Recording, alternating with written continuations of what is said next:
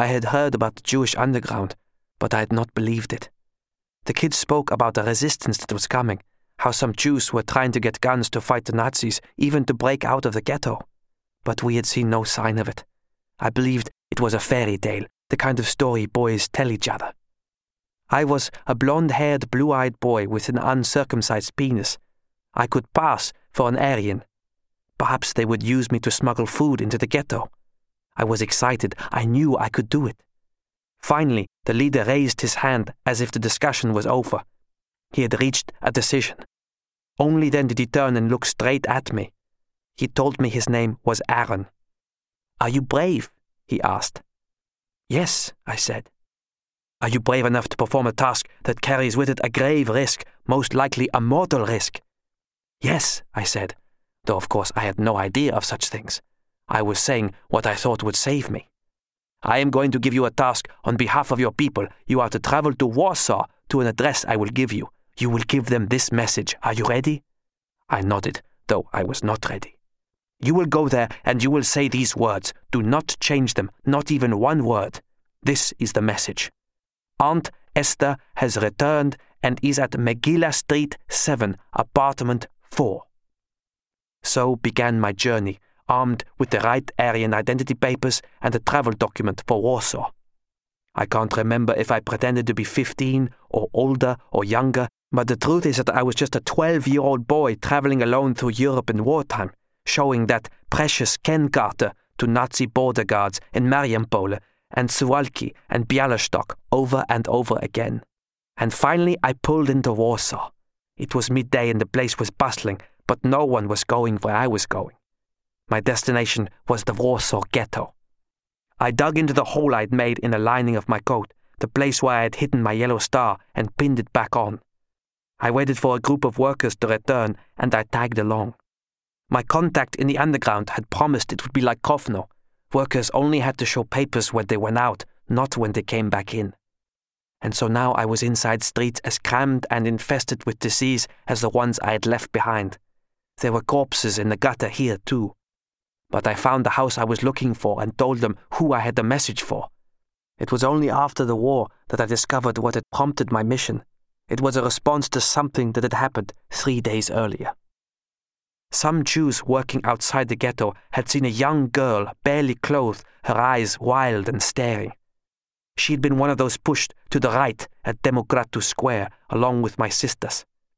The selection had gone on all day, past nightfall, Rauka on the mound, smoking his cigarette or eating his sandwiches, all the while judging the column of people that shuffled before him, ignoring their cries and blocking out their pleas. Eventually, there were 10,000 of them, pushed through a hole in the fence into an area known as the small ghetto. Some had felt relieved, concluding that this had been nothing more than an elaborate exercise in rehousing. But at dawn the next morning they realized their mistake. Lithuanian militiamen burst in and began beating and pushing the Jews out of their new homes, herding them into a column and ordering them to march. They were to make the 4-kilometer trek to the Ninth Fort, the old encampment built in Tsarist times and designed to keep the Germans out. The Nazis had a name for this route. They called it Der Zur Himmelfahrt, the way to the heavenly journey. They did not arrive till noon, and once they had, there was no respite. The Lithuanian thugs were quick to grab any jewelry, pulling off earrings and bracelets, and then ordering the Jews to strip naked. Only then did they lead them to the pits. Those who had survived the march now began to scream. They understood where this heavenly journey had led them.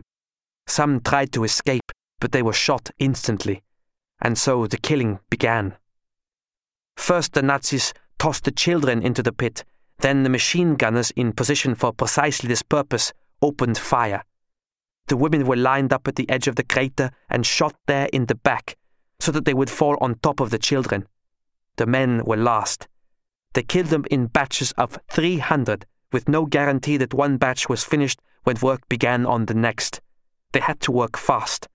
Besides, ammunition was rationed, so that the Nazis could not afford more than one bullet to the back per victim. And most of the gunmen were drunk. The result was that many Jews were not dead when they fell. They were buried alive. This was the fate especially of the children. But not only them. Those who saw it told of how the pit moved for 3 days, how it breathed. This is the event they called the Great Action of October 28, 1941, when 10,000 Jews were driven out of the Kovno ghetto and put to death. And this is how my sisters were killed.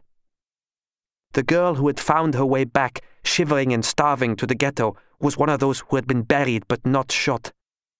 This was the story she told once she was clothed and fed and could speak. And this was the story which had reached the leaders of the Jewish underground in Kovno. Perhaps for the first time they understood what kind of threat they faced. And so they had decided they must spread the word to those who were also trying to fight back, which was why they sent me to Warsaw.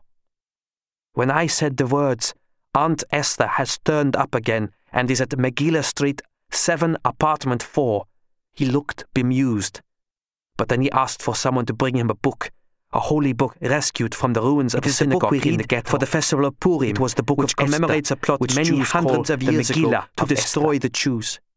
This leader of the underground turned to chapter 7, verse 4, and then he understood everything.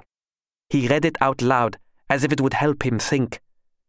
For I and my people are sold to be exterminated, slain and lost.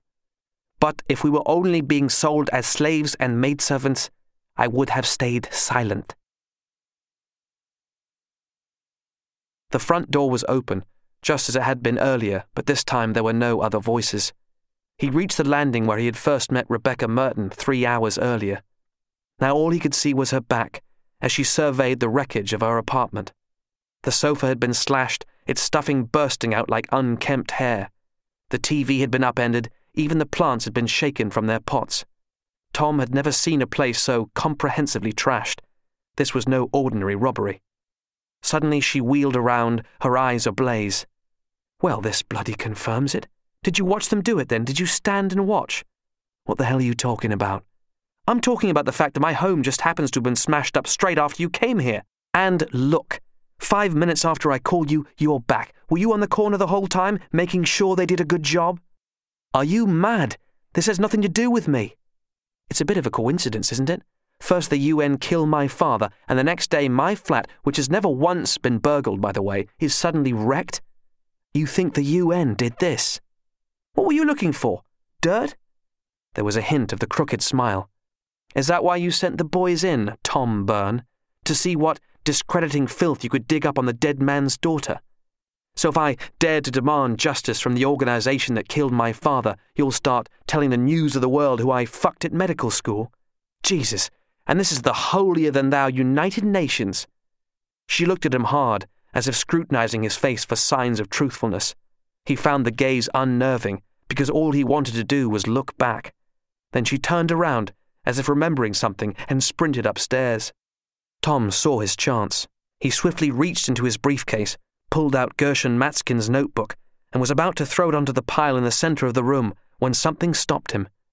He wanted to be straight with her. He put the book back inside his bag, waiting for the right moment. A few seconds later she was back, brushing past him into the kitchen. She only touched him for a second, but it was enough. He almost rocked back on his heels from the charge of it. The arousal was instant. Was he the kind of man to get turned on by the sight of a woman in distress? He didn't think so. Or was it just the combined effects of fatigue and adrenaline? He had no guide. He hadn't felt this way since adolescence. He followed her on her tour of devastation. What on earth had happened here? It would have been extremely rapid. She and he had barely been gone an hour. An expert, too. The perpetrators must have seen both of them leave. The superficial items of value, TV set, stereo, were still in place. This wasn't the work of crackheads out to make 50 quid. They had been desperate to find something specific. And now Rebecca was searching, clearly panicked some precious object had been stolen. She went back up the short flight of stairs, past a bedroom, to a study. Here she gasped, as she saw box files in heaps on the floor, their contents scattered like feathers from a pillow. She stood still for a while and then turned to Tom.